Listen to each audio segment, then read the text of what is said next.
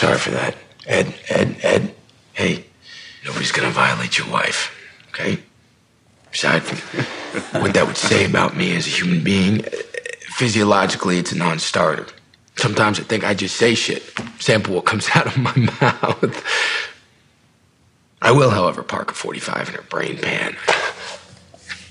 I honor my commitments.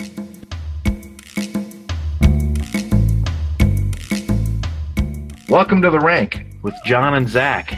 I'm John. I'm Zac. We've been friends since Cub Scouts, and now 30 years later, we decided to start a podcast where we'll be ranking anything and everything.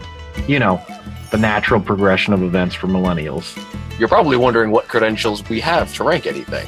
Well, we don't have any. And if you disagree, join the discussion at Twitter at, at the rank podcast, on our website at therankwithjohnandzach.com, or email us at the rank with John and Zac at protonmail.com. You can also support us on Patreon at the Rank Podcast. And remember, please rate, review, and subscribe so we can keep this thing going. Anyway, enjoy the show. Hey there. Hello. You ready for another rousing round of ritual ranking? That's pretty pretty good. if there's such a thing as alliterative rapping, you'd be great at it. Well, you'd be good just the once at least. I'm like so curious to see how you felt about this film. Oh yeah? Yeah, and I have to tell you right right off the top, this was actually recommended to me by our listener. Oh yeah? Yeah, to have us do an episode on it.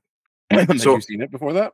Yeah, I had. I oh. mean, Oh. I owned it, oh. but I saw it in the theater with Sarah, and sh her and I both liked it. But what I thought was funny is that our listener was like, they they were. like- I don't know. why I'm being coy. She Why, why are you playing the pronoun game as they ask in Chasing Amy starring Ben Affleck?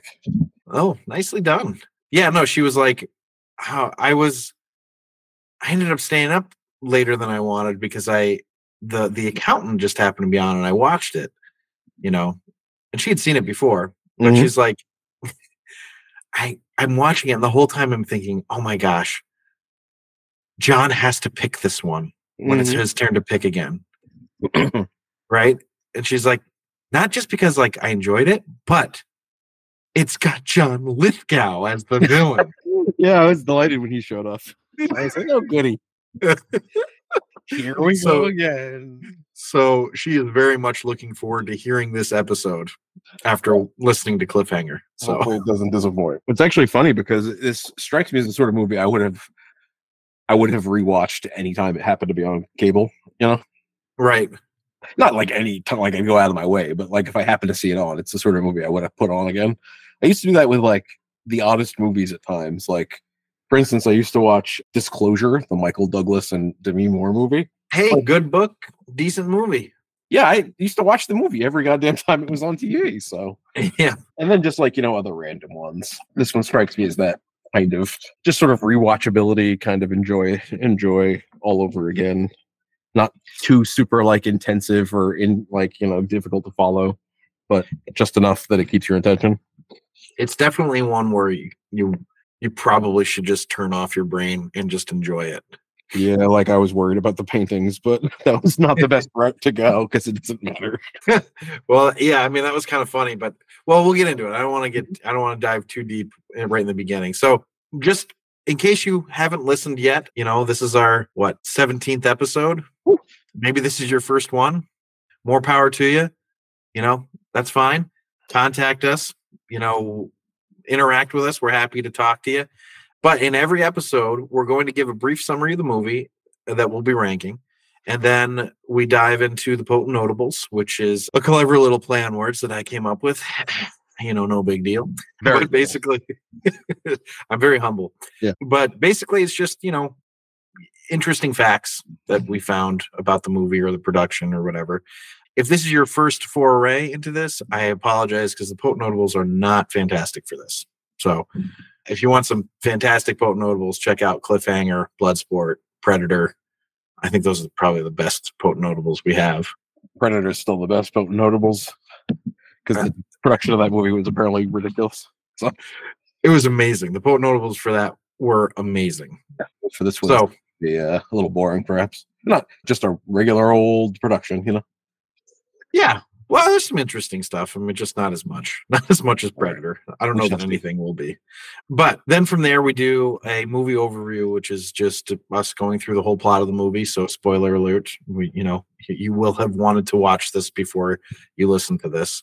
And then we do the rank, and that's where we rank the movie on a scale of one to five in 10 different categories and determine where where it stands with the rest of the action movies and on the goal to find the best action movies of all time. So without further ado, today, if you don't know already from our banter, we're ranking The Accountant, the 2016 film starring Ben Affleck, written by Bill Dubuque and directed by Gavin O'Connor. The movie centers around Christian Wolff, a highly skilled accountant who leads double life as a forensic accountant for dangerous criminal organizations. Wolff's brilliance with numbers and his autistic like ability for pattern recognition make him invaluable to criminals seeking to cover their tracks. However, Wolff's world takes a turn when he takes on a legitimate client, a robotics company, and uncovers financial discrepancies that put his life in danger. As he delves deeper into the investigation, Wolf must use his extraordinary skills to protect himself and those he cares about, all while staying one step ahead of a treasury agent who is determined to bring him down. We've ranked Aliens, Cliffhanger, Central Intelligence, Bloodsport, The Mummy, Predator, Hero, Iron Man, Speed, Bullet Train, Jason and the Argonauts, Mission Impossible, Bullet, Raiders of the Lost Ark, Spider Man, Mission Impossible 2, and Inception. Raiders of the Lost Ark is our top dog. Well, if it does, if it did take over the number one spot, the accountant would know because he would do the he would do the math. Wow, you're right. Well done. Yes, this is very exciting movie about numbers. All right, my five year old, where are we right now? Potent notables. Let's hear some some potent notables. The accountant made $86.3 million domestically and 66.9 million or no $68.9 million internationally for a grand total of $155.2 million against a budget of $44 million.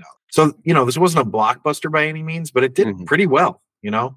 It was Yeah. a pretty moderate hit and I'm sort of surprised it hasn't inspired any sequels, although I've read that they are making an accountant too, but I don't know where it stands now. But it's just fascinating to me because if you look at the numbers for John Wick, the first John Wick film like didn't come close to this. at Yeah, I feel like watching this, I got the impression that it was not that they like made it just for sequels, but like you know, they, I got the impression that they were hoping that they might get a sequel from it or something, like you know, the beginning of a John Wick kind of franchise. yeah, I mean it's it seems that way, right? I mean, I, that was like kind of what that was my impression when I watched it. I was like, oh, cool, we've got a new like badass IP. Yeah, maybe I thought maybe Affleck was jealous of the Bourne movies. That I had the exact same thought when I first watched it in the theater. Yeah, I also think like you know what I don't know why this line kept coming into my head, but it made me think of Paul Rudd in uh 40 year old Virgin. I Mhm. always thought Dame, Matt Damon was kind of a Streisand, but he's really kicking ass in this one. And that's all I was thinking about. It's like, oh, Ben Affleck. I always kind of thought of him as a, you know. but anyway, Anna Kendrick based her character on her mother, who was Mhm. actually an accountant Oh. and, and who went through the script with her and explained the math, Okay, which I was interesting. that sounds like a fun get together. Yeah. I'm, ha- I'm happy I was not a fly on that wall. Honestly, I'd probably be okay with being a fly in Anna Kendrick's wall at any point.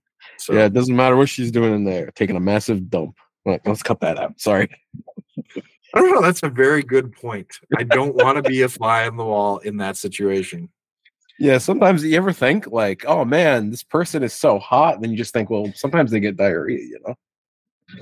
Yeah. Sometimes they, you know, have fluid coming out of both ends. Yeah, just it happens. Yeah. That's that's humanity for you, Sure puts things in perspective. and I, that perspective hopefully is not at either end of the person who is spewing. at the same time. hmm Well, this the the potent notables took a different turn than I was expecting, but A different turn than Anna Kendrick was expecting either. She's at home going, "What the fuck? Why are we talking about my my bodily functions?" Anyway, moving on.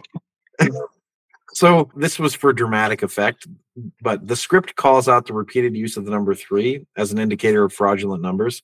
But the Mhm. three, the theory behind fraudulent number detection is is known as Benford's law. So the law states that in numbers such as account transactions, the probability of a number occurring naturally drops as one moves from smaller numbers to the larger numbers following a logarithmic scale. This law has been successfully used to detect fraudulent accounting transactions. So wow. you can see that we really dug deep for these potent nobles. Yeah. In the hotel room, Dana, who's, you know, Anna Kendrick, reveals that in order to get the money to buy a Vera Wang gown, she taught herself how to play blackjack and count cards to determine the chance to win a hand. In real life, Ben Affleck is known to be such a cunning poker and blackjack player that he has been barred from several casinos. And not because he cheats, but because of his well known habit of card counting. Yeah, isn't it funny that card counting will get you kicked out of casinos? It seems like card counting is just being good at cards. Yeah, no kidding. It's legal, but against Yeah. casino rules. Yeah, Which, like- money. That's crazy. Mhm. Like, it's against our rules for you to win. Yeah, pretty much. That should go to show you exactly what casinos are all about and why you should not frequent them. Like the idea that card counting, you know, that you can't do them in casinos. Like, why Mhm. does anybody think that they're going to come out on top? In a casino? Exactly. That's why I only go to underground cash games run by the mafia. Obviously, That's also why I don't have the use of either of my legs. you ran into being John Malkovich or Mhm. to John Malkovich, not being. Yes, I was actually in being John Malkovich. It's just that's unrelated to my leg, my leg loss. You I ran into Freddie KGB or whatever his name was in that in Rounders. starring Matt Damon. Which, by the way, I really like that movie. No, it's a pretty good movie. eh? And also, yeah, I, I knew about Ben Affleck being such a good card player. I used to watch Celebrity Poker Challenge on Bravo, and he was on the very first episode, and he was one of those people who was like really like, I am into cards, you know, like he wasn't joking around at all. Like Kevin Pollak was trying to be like, hey, isn't this silly? And he's like, no, it is not. Really, I had no. I, that, this was a new thing for me. I did not know that he was a card shark. Mm-hmm. That's interesting. So, well, Ben Affleck also ranks this in his top five favorite performances of his own of his own, along with Batman, Holden McNeil from Chasing Amy, who you've already mentioned. I already mentioned Chasing Amy. I win. Yep, Tony Mendez from Argo, Uh-huh. and Chucky from Good Will Hunting. Goodwill. I, you know what? I thought that this movie was basically Goodwill. Goodwill. I don't know, assassinating. Goodwill. I don't know what it was. Goodwill assassinating. I was going to try to make that joke, but it didn't. It didn't strike me as that funny unless it came up naturally. But also, Ben Affleck considers his Batman performance as one of his top five performances. I think he's the only one. Really, I kind of liked him as Batman. Mm, yes, but the anyway, let's The move on. movie's not good. I mean, there's no denying that the movie isn't very good, but I actually thought in Batman versus Superman, I thought they had like the germ of a pretty decent Batman movie in there. they did. That's what I'm saying. I thought I thought Ben Affleck was like kind of a good Batman, It was pretty. but it I was just like, okay. but I was just like the whole time. I'm like, what? What? What are we Yeah. doing here? pretty much. And Like, I- you could have built to this movie through several movies. Yeah, no kidding. Like, why did we jump right to this? impatience on the Warner Brothers part, I guess. Yeah, seriously. They were like, we gotta, we gotta beat Marvel. And then You know how we do that? Let's make a bad movie. Okay, so apparently the martial arts that's mainly on display here is a variety of Indonesian pencak silat. Oh. Don't know if I said that right. Which was invented, get this, by Frank Dux when he st- when he stopped for a week in Indonesia a few years ago. Okay, I don't know if you're serious or not. I'm getting a little weirded out. It's no, just it's not. okay, it's not just real. plausible enough. I was like, what? Well, I liked that he invented a new mar. So the thing that I enjoyed about this this joke that he invented a martial art in the week that he was in Indonesia a few Yeah. years ago. And then he gave it to the Indonesian people. He just like blessed them with the martial Yeah, exactly. This is this is what I liked about this. You can keep this. I'm not using it. So thanks, Frank Dux. Thanks for giving that to. Thanks for everything. Really. Yeah. now, this movie was originally envisioned with Mel Gibson starring and with Joel and Ethan Coen directing. Okay. this is This is the thing, I suppose. There are also reports that Mel Gibson was being considered to direct, with Will Smith starring. I mean, I'm not saying that these the other versions don't work. It just feels a little random. So yeah, now I, I actually think the Joel and Ethan Coen, Coen directing with Mel Gibson starring one is like would be a very different movie. Yeah. But Will Smith starring with Mel Gibson directing, Mm-hmm. that's sort of an intriguing. It would be s just similar enough, Yeah. I think, to what it is now. But I have this feeling like it would be slightly more violent. Yeah, and because like Mel Gibson can direct action and everything, but Yeah. I don't know. I don't know. It could be, it could be a very intense movie, and I don't know if I'm ready for that. So this was actually one of my more. I enjoyed this potent notable. Ben Affleck's handwriting was digitized into a computer font and added in post production for the window writing scene to prevent delays during retakes. So they created a font Mm-hmm. out of his handwriting. So th- clever what, and, uh, yeah, that's what you're seeing on the on the walls there Mm-hmm. is is just a post production like his writing but as a font. Okay. So Agent Medina mentions to Agent King that Christian Wolff gave one million one hundred dollars to the Harbor Neuro- Neuroscience Institute. So just there's actually a lot of this in here, and I didn't write them all down, but I thought this one was clever. Mhm. One zero zero zero one zero zero in binary is equivalent to sixty eight. Later in the movie, the institute institute's director says that one in sixty eight children is diagnosed with a form of autism. Mm. That's interesting. There's a lot of number stuff in this. I suppose that like- makes sense. Yeah, that's like hidden throughout, which is kind of neat. So apparently, they actually had a forensic accountant on set at all times to make sure that they got the numbers right. And it wasn't Andrew Ken- Anna Kendrick's mom. but it wasn't. I don't know if she's a forensic accountant.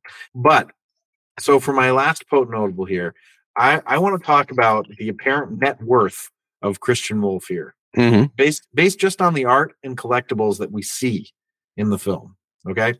So there's more that's there. You just I couldn't I couldn't actually see the different things, but these are the ones that we saw.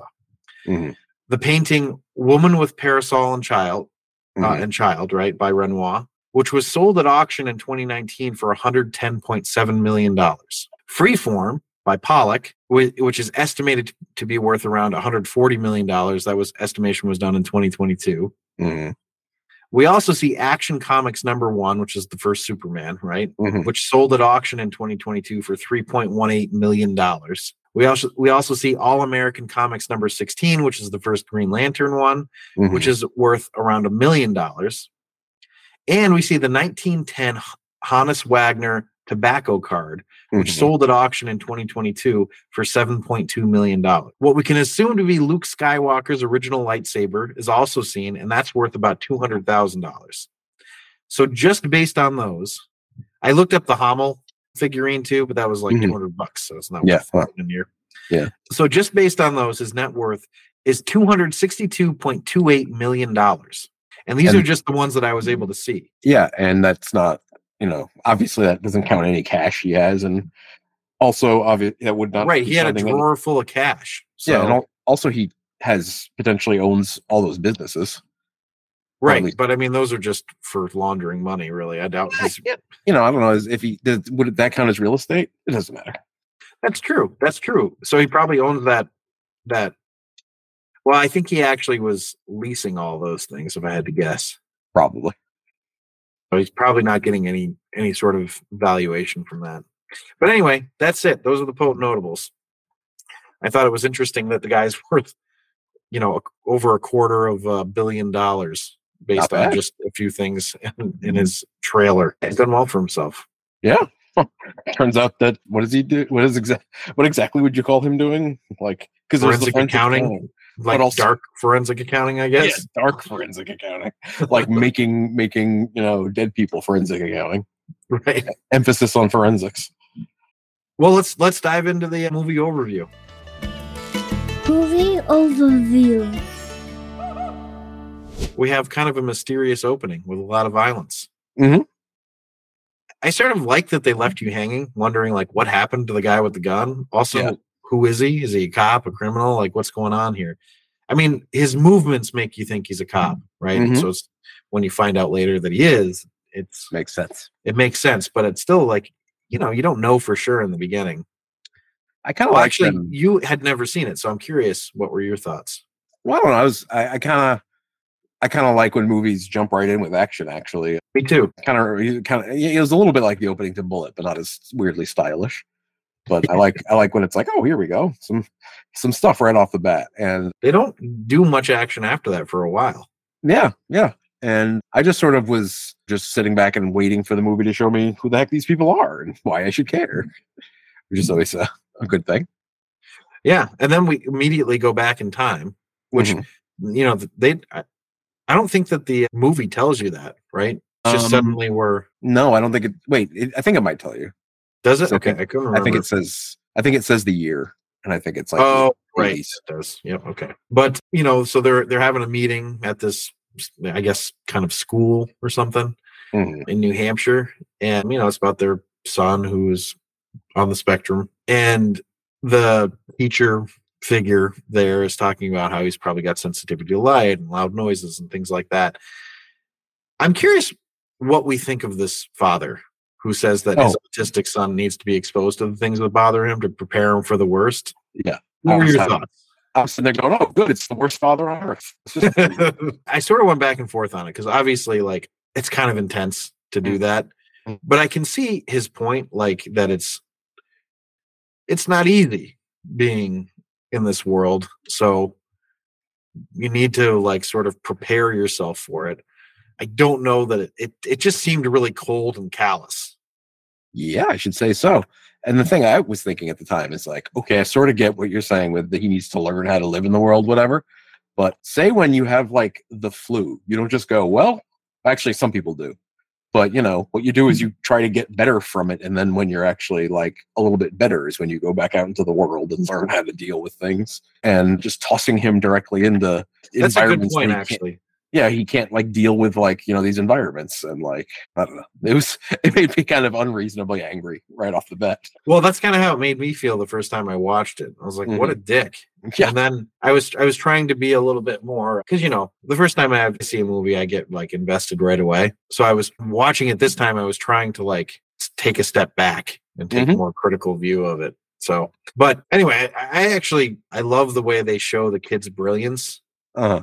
So quickly and simply with him doing a puzzle upside down. Uh-huh. A little bit of economy in filmmaking there, right? And his compulsive need to Need to finish. puzzle. Yep. Yeah. And then a, a little connection that he makes with another student slash resident, whatever there, which will come back later. Right, exactly. You know, at this point, actually, I wasn't 100% sure which kid Ben Affleck was.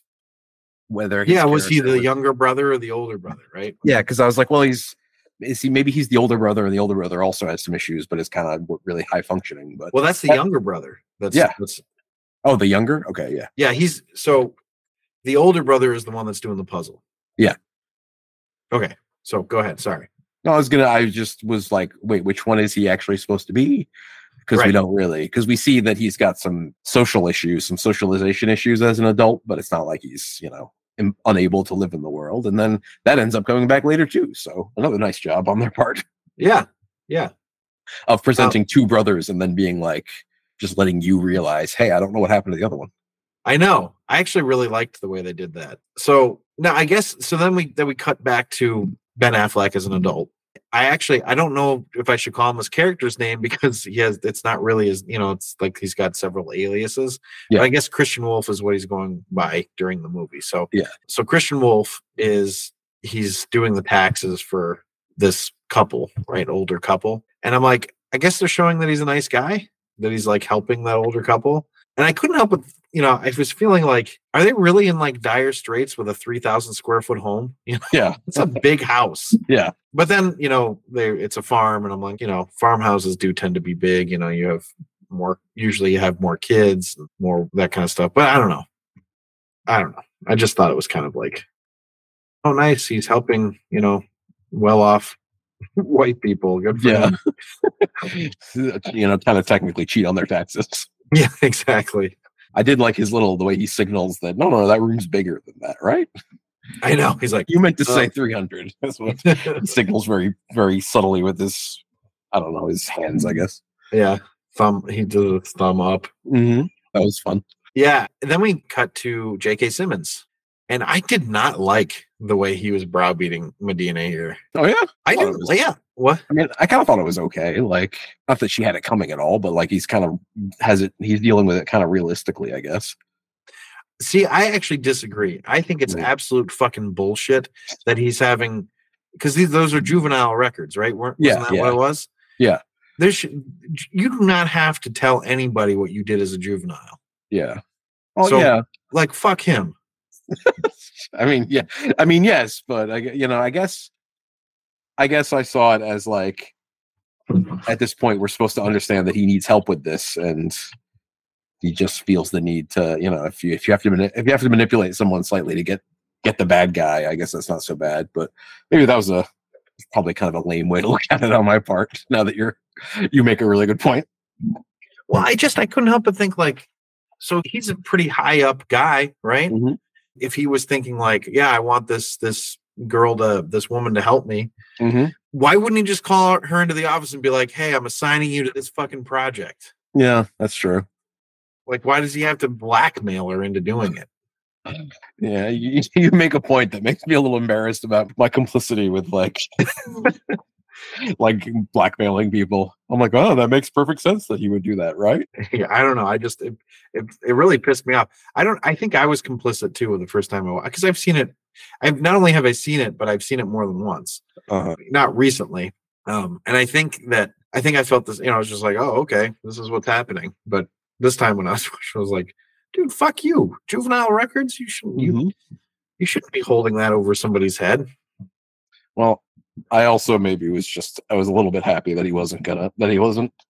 Not that I thought they would do this in a movie, but I was like, you know, some horrible bosses would be even worse as far as what their their demands were in keeping this quiet. He's just serving the plot, so that's good. Yeah, that's true. That's. I guess we can give him credit for not give his character credit for not asking for a blowy. Yeah, exactly. it's like very minimal standards that we have here, but still better than could have been, I suppose. So then we cut back to Christian, and he is making himself a very meticulous Brinner, hmm and it looked delicious. I thought. Yeah. I was like, I want to go have some bacon now. And then we see him sitting in a room with some strobe lights and loud music. Then we see him doing. I think that this part was like suddenly upsetting to me. I was like, "Oh my god, watching a normal movie, and then this happens." I know the crazy stick to the shin. Yeah, I was What? like, oh, it made my skin crawl. Why Uh-huh. is he doing that? and like I was just thinking about the headaches that I get just thinking about. Like, I was like, "Oh my god, my, it's just like hurting my eyes, and I'm not even in the room." Well, I had forgotten that, th- like, I knew that this happened, but I forgot, like, when it was happening. Mm-hmm. And I was watching it at night while everybody was asleep. And all of a sudden, you know, it's like, oh shit, I got to turn this down. Jesus Christ. Oh my, yeah, same, same. I think I turned it down too. I was outside watching it on on the tablet, and I was like, okay, why is this so weird suddenly? But is I, that like am a curious, is this like a, it, does it go back to what his dad was saying that needs to expose himself to, you know, bright lights and loud that's got to be it that like because that doesn't i don't think that works in like real life that you can just you know through exposure make yourself okay with something but and like i suppose it's like an immersion therapy kind of thing i don't know i know people who are on the autism spectrum have all sorts of tactile issues as well as well is it like maybe distracting himself from the lights and the sound with the shin thing like through pain fo- like co- forcing himself to focus on the pain I mean, that was the impression that I got from it. Mhm. That he was like, this is okay to have this going on. And I just Mhm. need on something else. Yeah. And He's like making it extreme, you know, uh-huh. so that he could, I guess, probably better handle things that are less extreme. But it was weird. it was very Yeah. weird. quite Then we cut back to him as a kid again, and the mom's leaving. And I actually kind of love that the little brother just gives his mom a finger. finger. Yeah, I saw that too.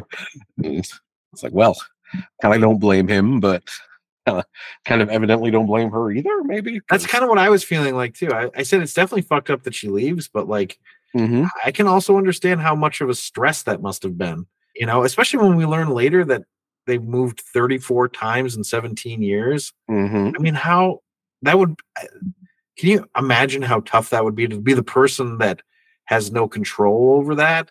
Yeah. And then is just always moving and having to take care of an autist, you know, a, a child on the spectrum. Yeah, and it's not. I got for me, it was like not even so much probably dealing with the kids. It's not like she was like, I can't deal with having an autistic kid. I'm leaving. It was like largely probably also the husband. That's what I mean. Like, right. Yeah. So she she has no control in the relationship because Yeah, you know they have to move whenever he moves, and you know he's kind of a domineering fella. You know, kind of. um, Just a tad, a smidge, although he does comfort his son. which is nice, but like, It's an interesting juxtaposition between what we see him saying yeah, yeah, in that meeting. You know, so we see that he's capable of being a good dad, if nothing else, right? but Um, meanwhile, something in him is also Right, there's- un- incapable of some kind of I don't know what. I think he's a little bit too much of a cynic about the world. Is the problem? Yeah, yeah, that might be it.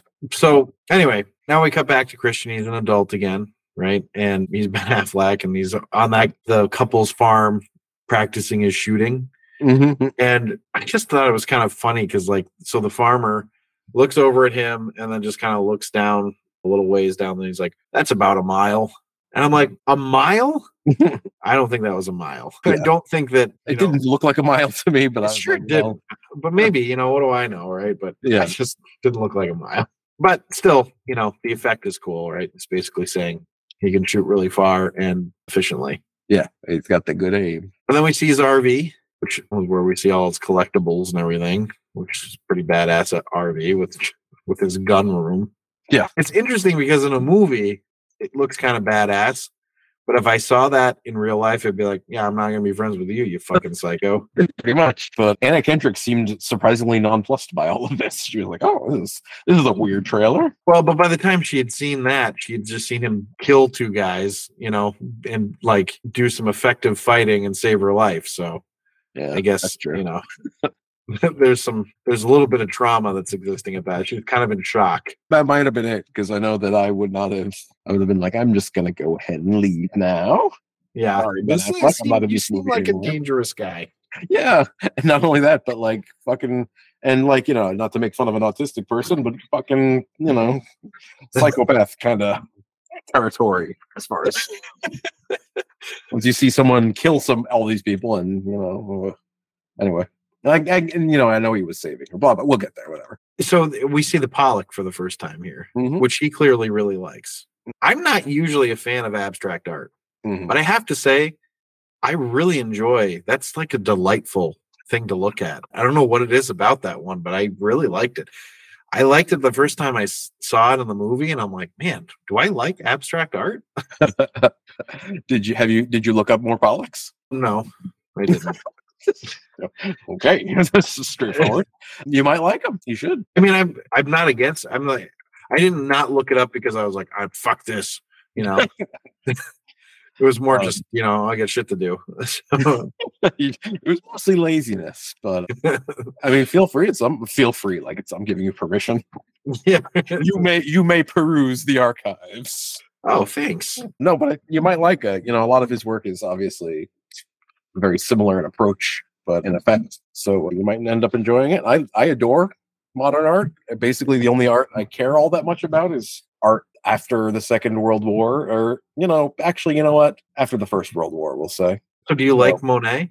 Yeah, okay, it's fine. I like Monet a lot. I don't really. I like non-representational art and everything like that. See, I like representational art. You're like represent. Well, I just I enjoy a good portrait or a, a landscape, and I enjoy the other stuff too. But I like having some something something real in it too. I mean, I like Starry Night, you know, and the, the stuff that you're sort of supposed to like, you Yeah. know. Anyway, well, so we get to meet Jeffrey Tambor, who, as always, is very enjoyable.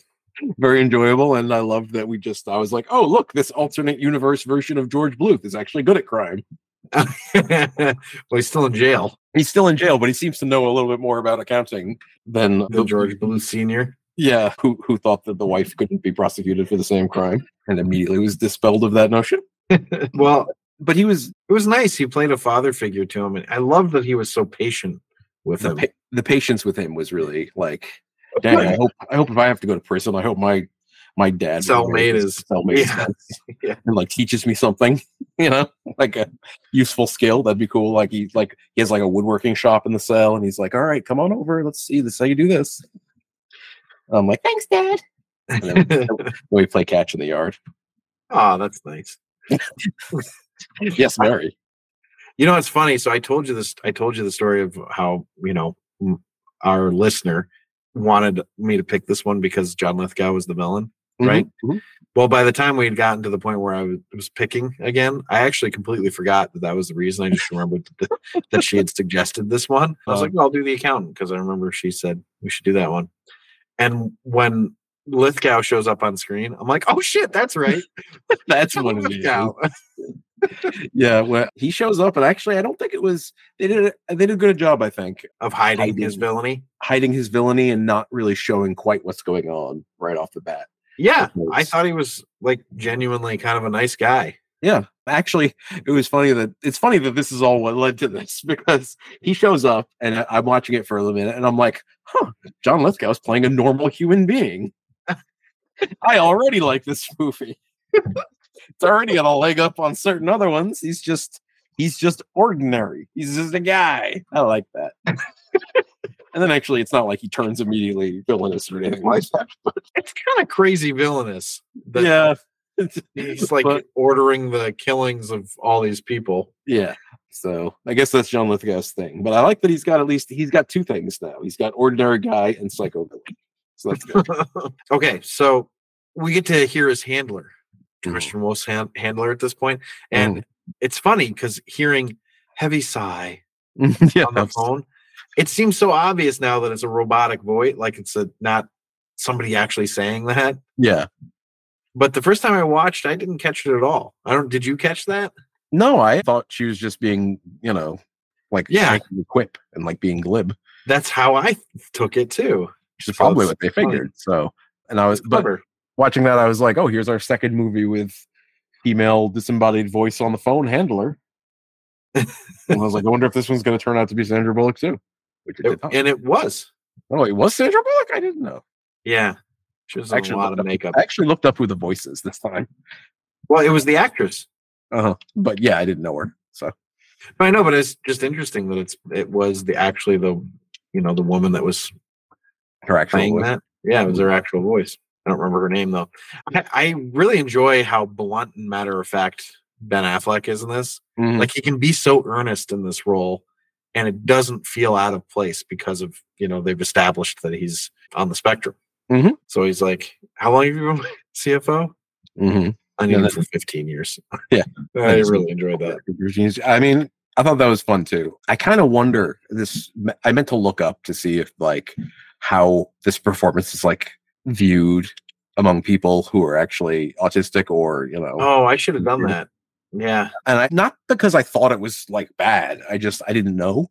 So I was like, I don't. I feel like it could go either way. Either it could be pretty good and you know not accurate necessarily, but plausible, or it could be a little caricaturey. I meant to look up and didn't. So this is some he good. kind of subtle in it. You know, I don't Yeah, feel like he's over the top. It, wa- it wasn't not that not that he was autistic in Rain Man, but it's not quite Rain Man level of you Right. know, Right. You, you never go full, you know. Well, he is autistic in Rain Man. Yeah. Oh, is he? I thought Yeah, was- he's, he's he has autism. back in the day, it was just you know they just called it messed up.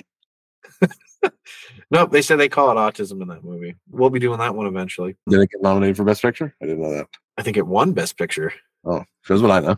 1988.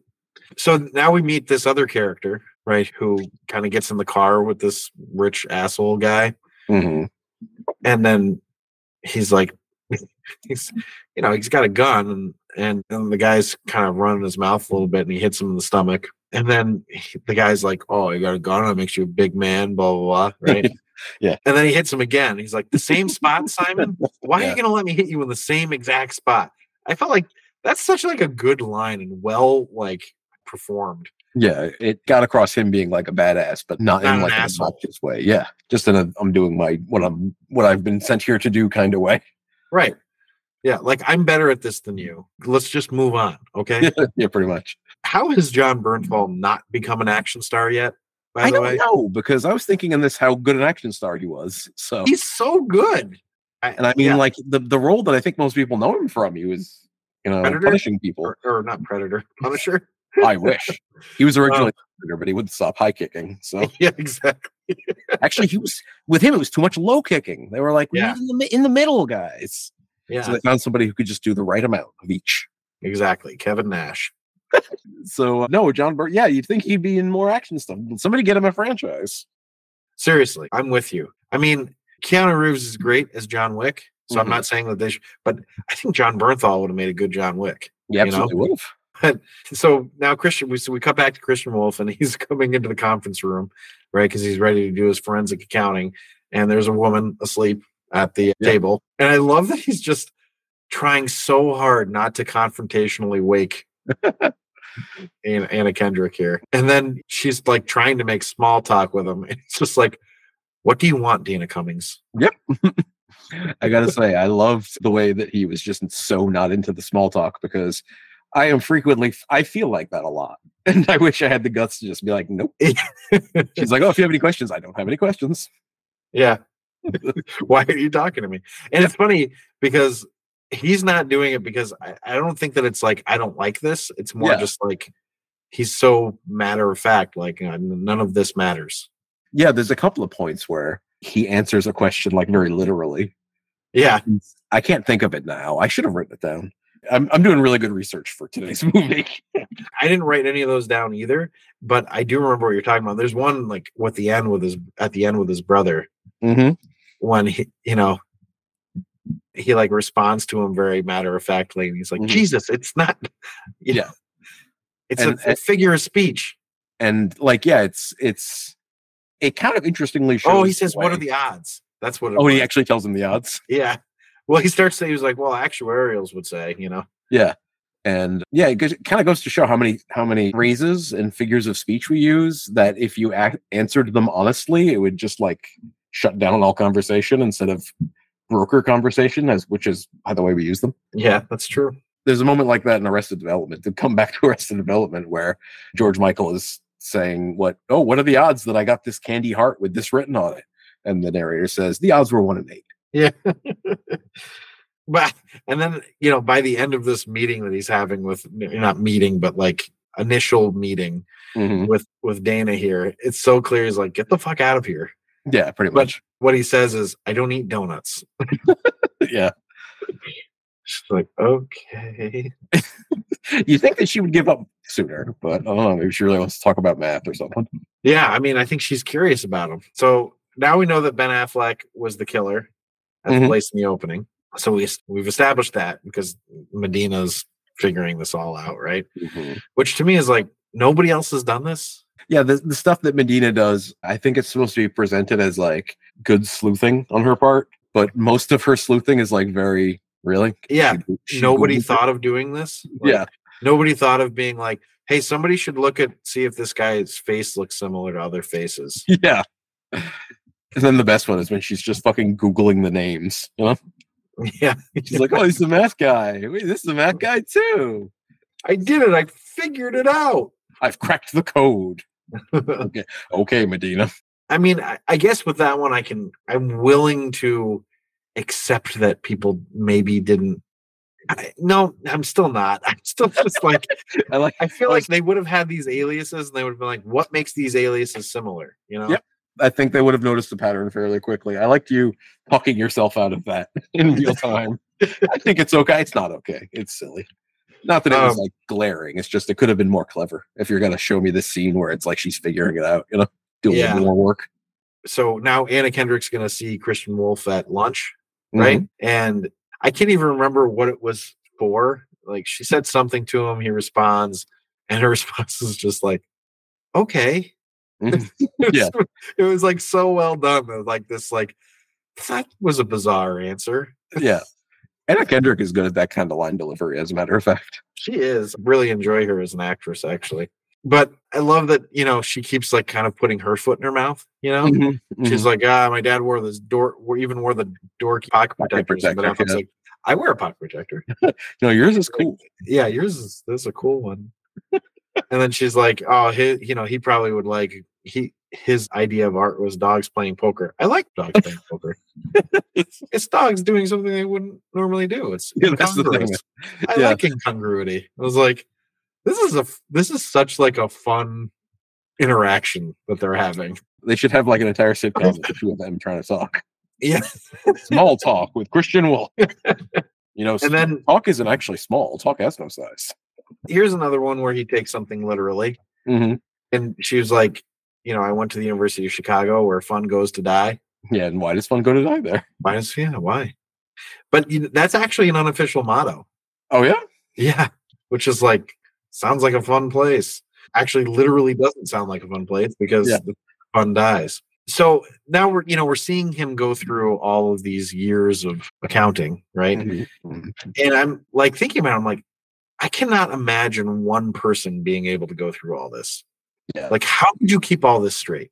It's unbelievable. And I know they're showing that it's genius, right? But I'm like, how? doesn't feel like there's enough time for me for any human being to actually be able to do this. So Yeah, I agree. I agree. And I was like, at this point, I'm like, huh, you know, and so I checked the time. We're 40 minutes in. So basically, you had the initial kind of action sequence in the very beginning, nothing for 40 minutes after that. just accounting. I'm still, I was still engaged though. I mean, I was, it was, it was an engaging movie. It, it's got a very good a, a way of build. I don't know, like sort of builds suspense suspense in a very casual way by setting everything up in an orderly mm-hmm. fashion, and you're sort of Yeah. seeing it. You're seeing the dominoes get set up, so you're excited to see them fall potentially. Yeah. And I just didn't realize that there was going to be actual accounting in this movie. I kind of thought it was like metaphorical.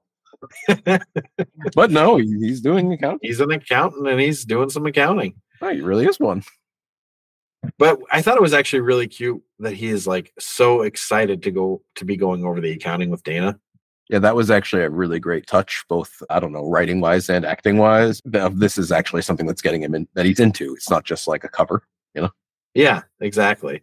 It's not And- just a cover. It, I guess it is partly a cover, but Well, and it's fun too because you don't know that I don't think that you realize at this before he does this that he's taken what she said to heart that she's Mhm. is actually interested in it.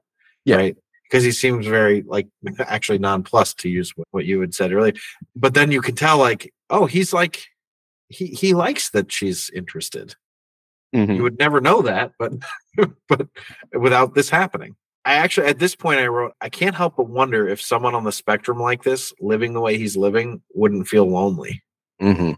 And then the next line is like they actually do a pretty good job of hiding that he's the villain. Yeah. You know, because so at this point we see the other, you know, who the guy that's going to turn out to be his brother. Mhm. Spoiler. He's basically telling this guy to kill himself uh-huh. or he's gonna fucking rape his i thought it was really interesting that he was like we're gonna rape your wife essentially and he's like i'm sorry i shouldn't have said that i am gonna put a bullet in her fucking head though like, holy shit dude Guy's got some this guy's intimidating. yeah again why is jon bernthal not an action star he Ye- can deliver these lines effectively You should write a letter, letter writing write campaign letter. on behalf of Jon Bernthal. Then the studio heads are going to be like, Jon Bernthal's family is writing us letters again.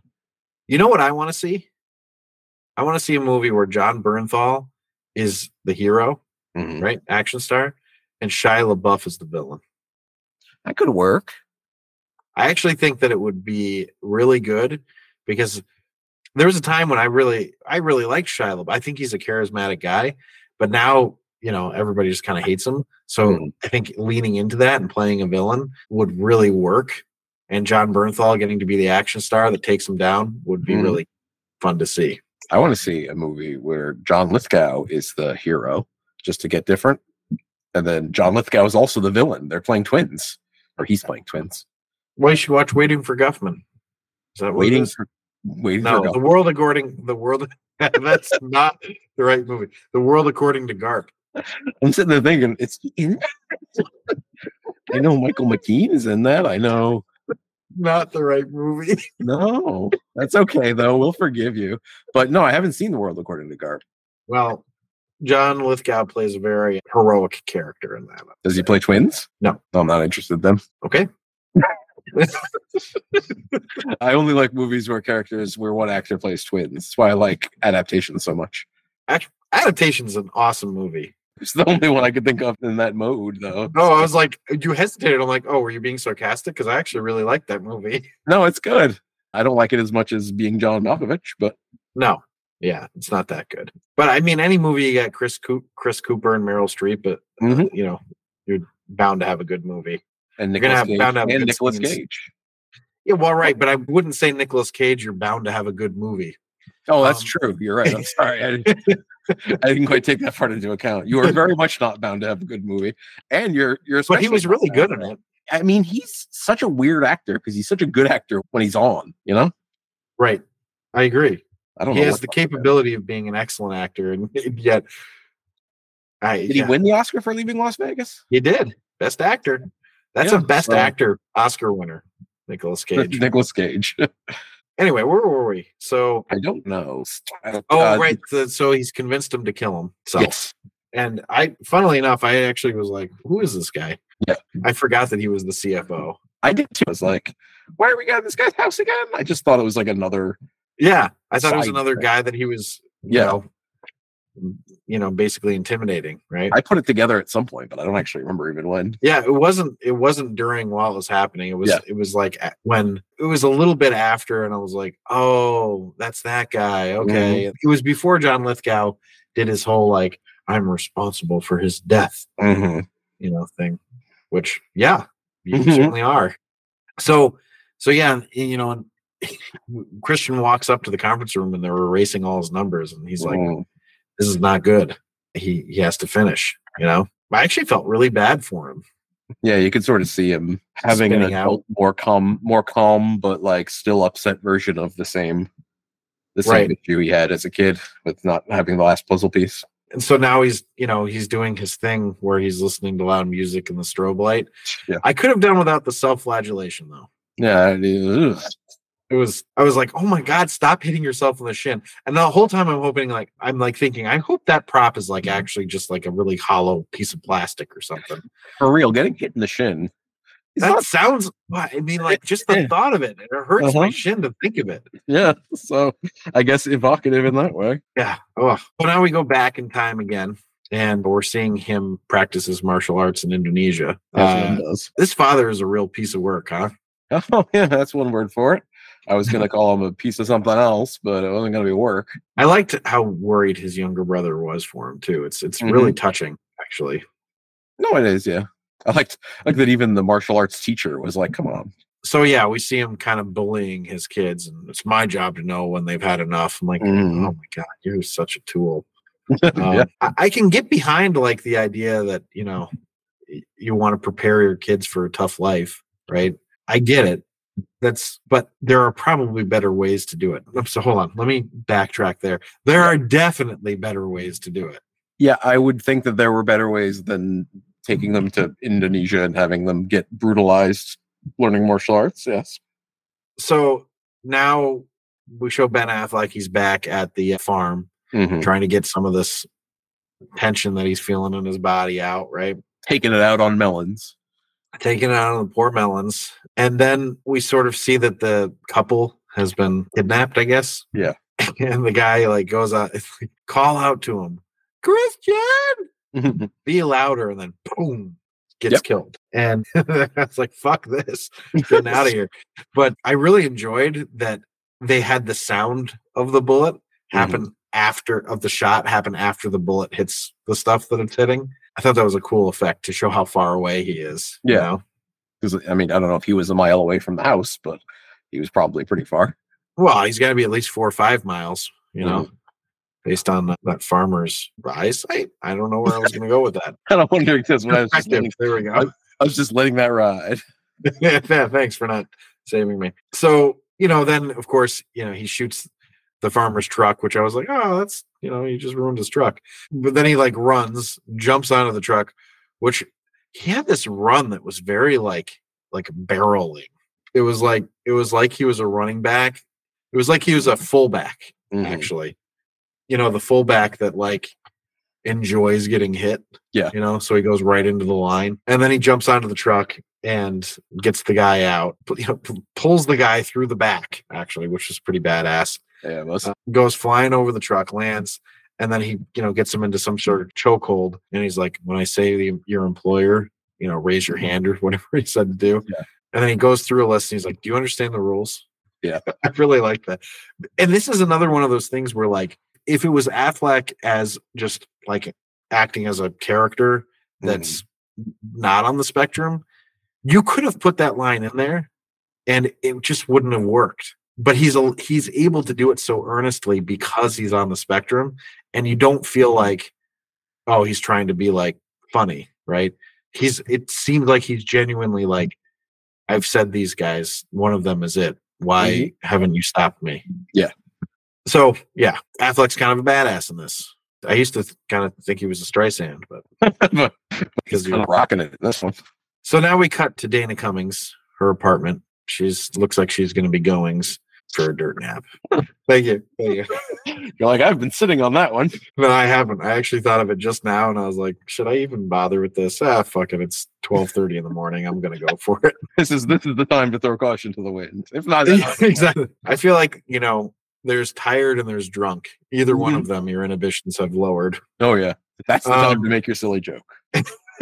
One of those two. But- I enjoyed actually. So here's what sort of struck me. So the accountant, they send two guys, and for the five foot nothing girl, yeah, they had what one, two, three, four guys. I think they were trying to get a peek of her in the bathroom. Well, they did. it's Um, but okay. Well, they did get a peek of her in the bathroom because that's where they and the last guy ends up getting killed. He's like, but- "Don't you peek at her." Yeah, well, I actually enjoyed that they show his foot kicking through the door Mm-hmm.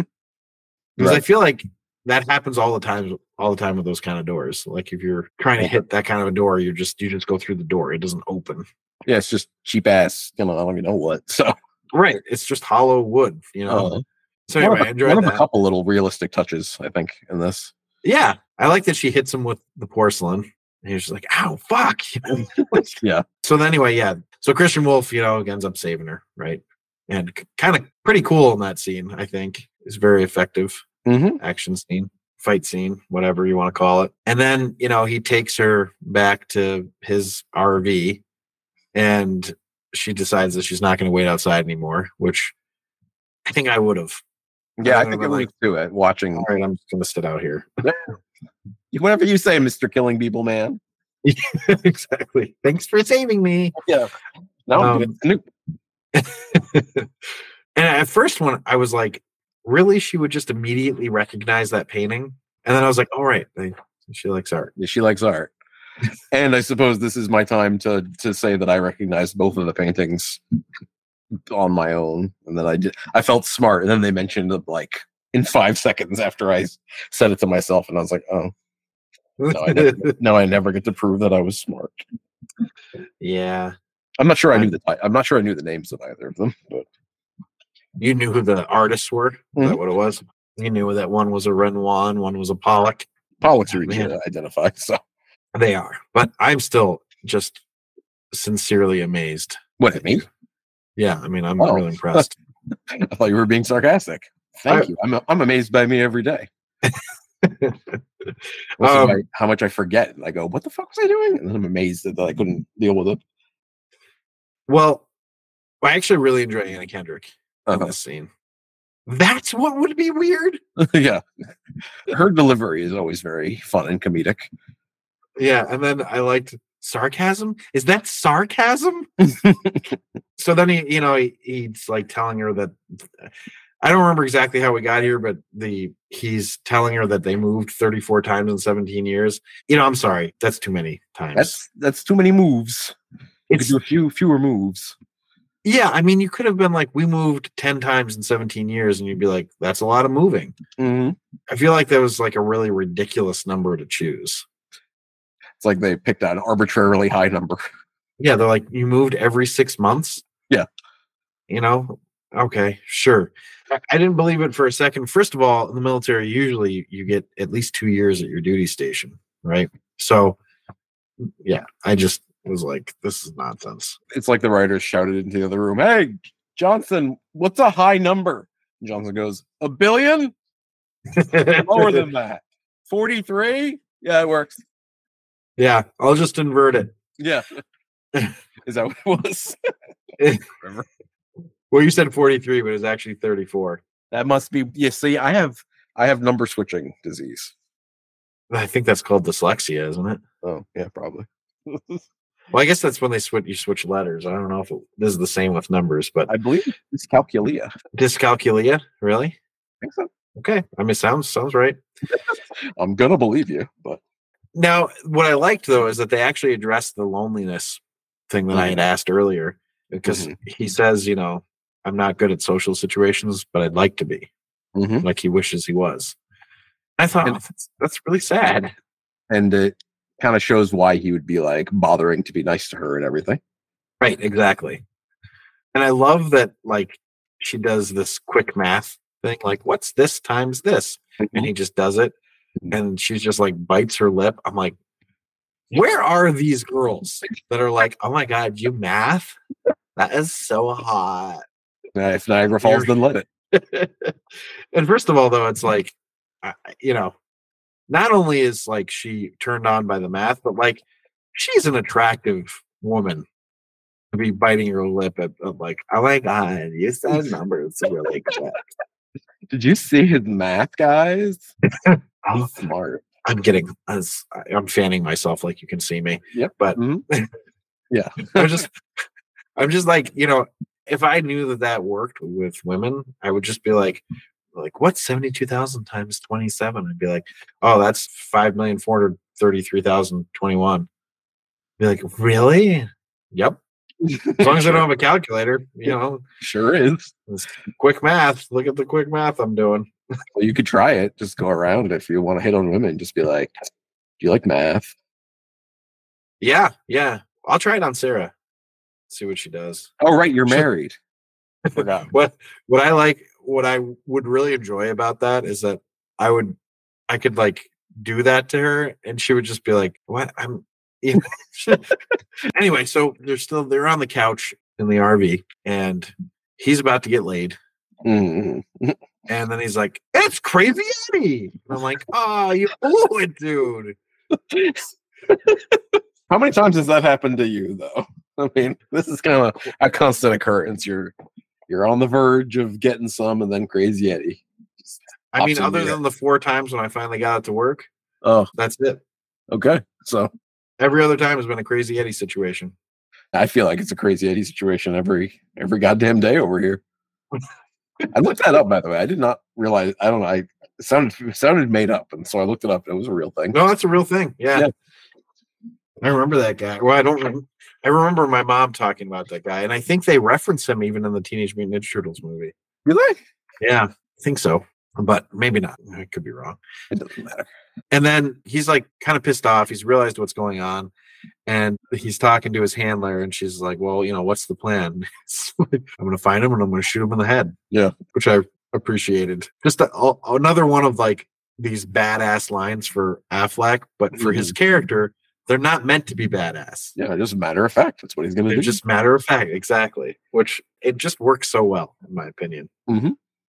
All right, so then now he's like walking down the street and he's following his brother, who Mhm. doesn't know is his brother, and then and then his little brother almost shoots Christian Wolff. Like, and I was thinking that's about the most clear back off you'll ever get. yeah, getting you know shooting at you. Yeah, like I don't want you near me. Okay. that's, that's what I do every time someone I- threatens me. I'm I like, see your. Yeah, I hear you. I understand. it's received.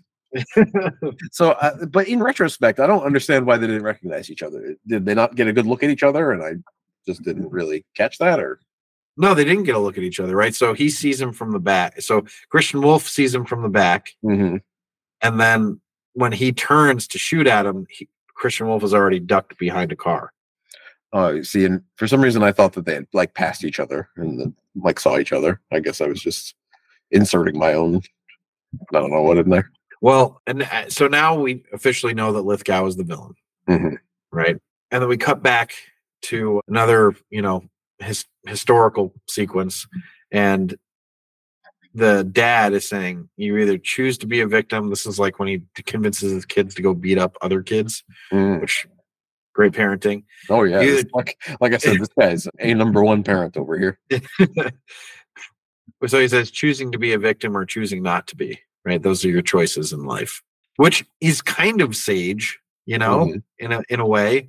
But then he like goes and ruins it with like now go beat the shit out of these kids and run. Yeah. Like, okay.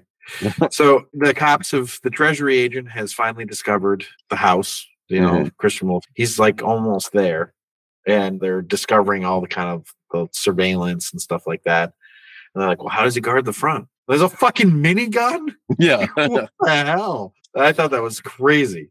Yeah. So here we get to the part of the film where I'm like, what is going on? And I'm curious how you felt. You know who he is. uh-huh. Why are you going after him? Yeah i don't really. Yeah, I'm not sure. I got that either, and I, I just sort of, I just sort of went along with it. But So it was just an elaborate scheme to get Medina to take over for you. yeah, I'm pretty sure she would have just accepted the promotion. that probably would have been enough.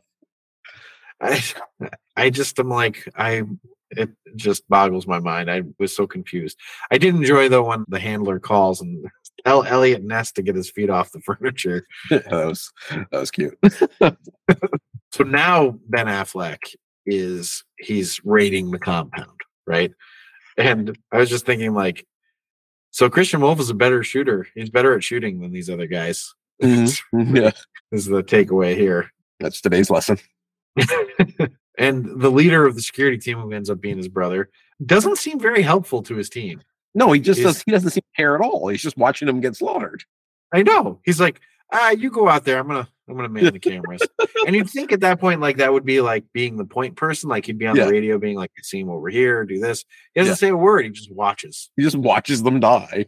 He's like, oh, He's like, "This is me." it's like I'm watching an action movie. Yeah, he's like, I'm sworn not to interfere. No, wait, no, that's not what I'm. I'm not the. I'm not someone. I think. So then we get to a pretty creative and fucked up kill scene. You know which one I'm talking about? with his like scissor scissor hold. Yeah. like with And the guy's head. The like flashbang or Yeah. grenade or whatever down into the in between his Yeah. Kevlar vest and his chest. I'm like, oh man. It must have been a flashbang, right? Because Yeah, I- I- otherwise, Otherwise, he would have blown up too, right? So this Yeah. one just was some sort of traumatic, but not like explode everywhere. yeah, I was like, jeez. So this rich guy's house is fucked up now. I'm just like looking at all the bullet holes in the wall and everything. Well, that's the um, thing. John Lithgow throughout this entire scene is also being a little histrionic at times. Kill him now! It's a, this is enough. Ha, ha, ha. All right, all right, John Lithgow, calm down. Kill him I was- now. I was excited to hear how you felt about him during Well, the scene.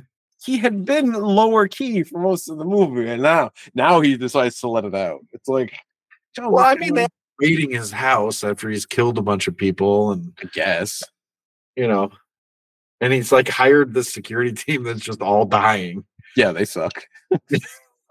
yeah, frankly, little brothers or big brothers. Wait, little brothers Little security team.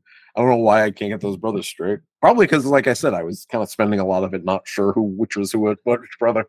But like this little brother security team is not good. I remember thinking in the theater, like, "Oh shit, is he the brother?" Yeah. So it like dawned on me all of a sudden, which I think it's you're supposed to have a dawn on you in that moment. But yeah, so now they're gonna fight each other, and I'm like Mhm. thinking this maybe not the healthiest way to work through some family stuff. Well, you know, like this beating family, the shit out of each other. yeah, it's that's that was just like Christmas for them. Yeah. their father was just Shang Tsung or whatever his name is from Mortal Kombat. Just be fight. They're like, okay. and we didn't talk about this, but you know, they do another cutback scene Mhm. where they show him going to that funeral of his mom, you know, Mhm. and then they get into the fight, and that's how he ends up in jail. Yeah, And the guy Ray King there doesn't protect the witness, and, and he gets killed. And that's what starts the rampage or whatever. But anyway, so Christian Wolff is just like taking these punches, which so Jon Bernthal is an effective action actor. So those looked fucking painful. Mhm. And he's just like taking them. I was like, damn, doesn't look great. And then, you know, they he gets him down on the ground, you know, he fights back. And I didn't really like that he pulled a gun on him. Oh yeah. I was like, oh, you know, that seems like it's going too far. Yeah. And then, and I'm, I feel like this is kind. You're, you're kind of not really thinking about it because you're like, oh, this is so cool. It's his brother. But it started. I started thinking about like, why is his brother just working as an assassin? Yeah. And we're all just okay with that. Like he basically just killed a couple innocent people. Why, why are we all okay with that? That's a good question. Yeah. I hadn't thought. It's like, oh, their brothers are reunited. That's so nice. Oh, one's a homicidal maniac. I guess both of them kind of are. it runs in the family. um, but I mean, it, but it was kind of a touching scene, you know. Yeah. And I, I really, Jon Bernthal's delivery of "You don't call him, you call me." If you really wanted to go to the funeral, you, you know, you call me. I just, he's, I really like him as an actor. Actually, I just, No, was. I guess I've said that quite a bit. no, it was. It was good though. I agree. and you get John Lithgow coming out, and he's like, "I help people. This is, you know, I'm like, His I'm asshole speech. yeah, a stupid asshole speech." And he's like, "Do you know what that's like?" Yeah, I do. yeah, It was fantastic. I like I- that because remember he said he was going to shoot him in the head. So Yes, exactly. And then he just does it. I also liked it because I enjoy a, a villainous monologue getting shut down. Like, shut up. And like too often in movies, there's like an issue because they don't just kill him when they get the chance. So he's just like, fucking. Yeah. I'm just gonna kill you. It's funny because, you know, for me, I'm not usually, I don't usually enjoy the villain getting killed. Mhm, You know, I'm not, I don't often find it as satisfying as like having him arrested. mhm. But for some reason, this one just really worked for me. I, I loved that he just shoots him in the head. I was kind of glad just to get him out of the movie. Really? I'm surprised to hear you say that. And the thing is, is that I don't dislike John Lithgow as a person. I'm sure he's fine. He seemed okay in Third Rock from the Sun. Yeah, I, I'm. I, he's fun in that. I think he's a pretty well respected actor too. You know, It's just uh, don't cast him as a villain in an action movie, I guess. Watch his like Hamlet is like world renowned or some shit. But, I- but you know, I was- mean, he was definitely more subdued in this one than he was in Cliffhanger. absolutely. If this had been first, I'd be like, well, he wasn't great, but it was fine.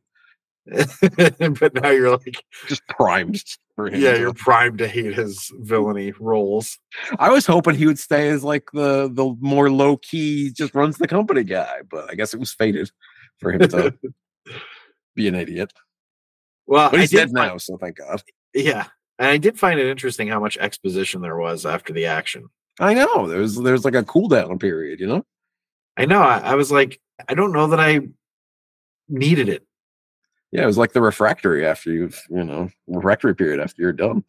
Yeah, Like, well, We can roll over and go to sleep or grab something to eat, but I don't really know that we need this. well, that's it. That's the whole movie. that's it. That's the whole. Wait, well, um, well, we get you know the very end bit right where like I can't remember. Is there like a voiceover? Like is oh we find out who the handler is, right? Yeah, yeah. You seem really invested. Yeah. like, yeah, well, I remember thinking it was really cool the first time I saw it, but I I thought it was a good little reveal. Maybe like a little too, uh, a little too like the movie nudging you and being like, "Uh-huh, "Did you see yeah, chick?" But it's still neat, I guess. I liked that the we saw that the home for autistic kids is still running, probably through donations from bro, um, yeah. from Ben Affleck, Christian I guess. Wolff, yeah. Yeah. And we also see that he sends Anna Kendrick The Pollock looks like- painting. what looks like the dog's playing poker painting, and that she's smart enough to somehow look underneath, which I wouldn't have done. yeah, I would not have ripped up a painting for Yeah. sure. I'm like, oh, cool. Yeah. Dog's playing poker. I like this. And I think I, I texted you that how annoyed I was because that painting is worth up. I God knows how much did you say you looked it up? 140 million dollars. 140 million dollars, and he just shipped it in the mail or some shit. He just bought a mailer at- at the UPS store and sent it in that thing, and now it's just sitting in Anna Kendrick's house. So Well, I mean, he made her worth her net worth 100 million, 140 million dollars with one UPS package. And that's actually the thing, though. If I was her, I would immediately turn around and sell it. Yeah, no shit. Not to like shit on his gift, but like I could use 140 million dollars a lot more than I could use this painting. Well, the gift is 140 million dollars, right? That's how Yeah. I would look at it. yeah, Thanks for exactly. the money. But then he comes. I don't ever have to work again, and I can be the person that because he has a line there. He's like, when he says to her, "You're not getting, you're not, the police aren't going to help you when it's somebody who's ma- That- who yeah. has enough money Money to he can put return, all yeah. the money back in. Yeah. So, but yeah, so but then you know, and like the accountant too, he's mad that she sold it, and that's his motivation. He's gonna kill her for selling his Pollock. That's a grim plot. no, well, you know, what, what else? What, what else is the plot gonna be? It's what more accounting? I hope so. Okay, like the accounting action, I suppose. Let's go to the rank. We got some Rank. ranking to do, I think. Yeah, that's what we're here for. A rank. We've got 10 categories story, acting, originality, action sequences, chase slash fight scenes, film coherence, hero appeal, villain appeal slash hatred, supporting characters appeal, and the final showdown, which is bad guy versus good guy. And we rank that all on a scale of one to five, one being the worst, five being the best. And our first category is story. And I'll go first. Mm, I gave story a four. I enjoyed the story. Following a forensic accountant for criminals around isn't the story you would expect from an action movie, but I think they do it pretty well. It sort of felt like the origin story of a superhero at Mhm. times, actually. It was a little disjointed, accounting. Batman. but you know, not terribly so. So, what did you give for a story? I gave it a three, which seemed fair. I thought the story was okay. I wished it had been a little bit more clever. I don't know if that makes any sense, but like for It does instance, make sense. I actually was having a hard time with this ranking, but go ahead. no, yeah, because like the scene where Medina is like finding out, it like it could have played as such a cool scene. It's just that her figuring out was not that deep, you know. Yeah, exactly. I It didn't. It, there should have been more steps to it. more steps to it exactly than just googling it and like and like because like the most complicated thing she did is had to figure out that Lou could be Lewis. like I know. this is not exactly like Sherlock Holmes here. Like just some, and I, and it's like in in concept it works. It's just the execution is not perfect, and like I just wish that they had gotten a more brought in a clever ghostwriter or something, you know. But but aside from that, there's really nothing wrong with it. So Well, so the next category is acting. So what did mm-hmm. you what did you do for that? acting, I also gave a three, which I was waiting for a response there from you to see, because I, I feel like you probably think that's a little low, but It's lower than mine, but I I'll just tell you, I gave it three point seven five. So not that much lower. So I don't yeah, feel that bad. exactly. I was a little worried that you were going to be like, what? But it, it, you know, Affleck is okay. Like I said, it, it would affect my decision a lot to know. Should have looked up at some point if, like, you know, thought to be a particularly sensitive portrayal of an autistic person. I thought Anna Kendrick was really good as always, and I enjoyed J.K. Simmons being there. He's just always he's always fun to have around. Yeah, I, I felt like just his little explanation, his monologue explanation of the background of everything was a delightful sequence. A good actor can turn any monologue into like a an engaging part of a story. yeah, that's true. Medina was fine; she was just there. Lithgow wasn't actually as bad as all that. He wasn't good either. And then really, Jon Bernthal was charismatic as as the brother. So all fine. That's it. Yeah, Well. I, So I have, feel I you feel have three very in the So yeah, I feel very similarly to you. It was pretty good. Yeah. You know, it's not like it was bad acting. It was just more Mhm. like okay, yeah, everyone did their job, and then they went home. I think. Yep. And uh, now I would say that Jon Bernthal was the highlight of the Mhm. acting in this movie. Anna Kendrick was like right there with him, or pretty close to that. I thought Ben Affleck was decent. Yeah, I didn't same. I didn't think like he's not going to win an Oscar for the role, but I thought Mhm. it was it was good. And everybody else I just kind of felt like was John Lithgow was definitely a more subdued villain this time Mhm. than the last time we saw him. I thought he was really good when he was the when we didn't know he was the villain. Yeah, I liked that Yeah. better too. And then when he was the villain, it was a little bit more over the top, but it's not. I mean, it wasn't crazy. I mean, he's in the he's in a high stakes like situation, right? I, I get it. I would have enjoyed if I kind of wish that they had gone completely bonkers. Like we reveal he's the villain and he's suddenly got like a handlebar mustache that he's twirling. Like I think a better way to have gone was for him to be afraid. I think so too, actually, rather than being I don't know. It was more like he was annoyed that they weren't doing an, the job. Yeah. you know. What am I paying you for? Ah, Like Yeah, exactly. And I feel like if they had made him just like, okay, what's going on? Like, why? I thought Yeah. you guys could protect me. Like, I'm, and it was more worry Mhm. than like, where's my return on investment here? You know. but yeah. Anyway, I thought it was good. I actually Yeah. thought that J.K. Simmons wasn't. I mean, he's he's such a great actor that like I feel like this one wasn't as good, and it's sort of glaring when somebody who's really good Mhm. isn't as good as you expect him to be. I could see it feeling maybe a little, maybe a little phoned in. Like he's capable of better. Maybe. Yeah. Well, we're going to get into it a little bit here. But so, all right. So let's go into originality. I actually gave originality a four and a half. I actually think that having an action movie that's centered around an accountant is pretty original. Like, yeah. not how you would expect this movie to go. It's also not like a straightforward action movie and it and it does have some twists. Mhm. So I enjoy that you didn't expect everything that happened. Mhm. So I gave it a high originality for that. What what about you? I also gave it a four and a half. Actually, I exactly the same feeling. I kind of wish this movie had done better, and then we could get a whole spate. Not that it did badly, but I wish it had been like a huge hit. We could have got a whole lineup of unexpected job action movies. You know, yeah, right. the divorce lawyer. The beekeeper. now I want to see that. We just There- go watch Ulee's Gold. There's our Jon Bernthal vehicle. The beekeeper. oh goodness. What's Um, Shia LaBeouf's villainy? Like you know, he's like a he's- honey, he's a honey conglomerate. CEO. I was thinking he's trying to kill all the bees. no, you know what? He's like the bratty kid that takes over the honey conglomerate. Is Pooh Bear in this movie too? No, but Piglet is. Piglet is okay. Anyway, so I gave it four and a half for originality because I mean, like you said, he's he's a forensic accountant, and he actually is an accountant. I was convinced it was going to be just he says he's an accountant, but like It's a front or something. it's a front, yeah. But he actually does accounting as well as killing people.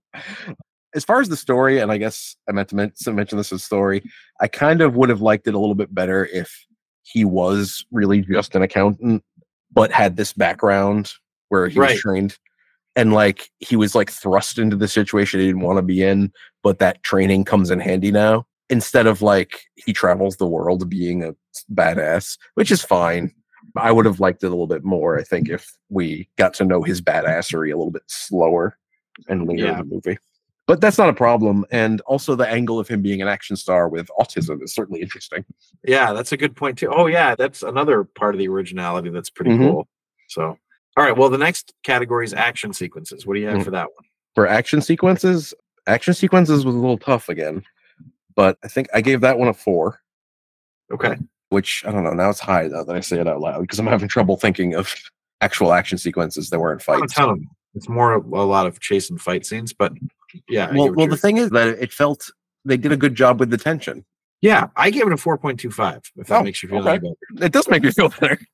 I, I don't want to steal your thunder though. I, I just wanted to No, sort I- of get that out of the way so you didn't feel like you were. no, you ex- crazy. explain both of our position because I think you. well, basically you the know, same thing I do.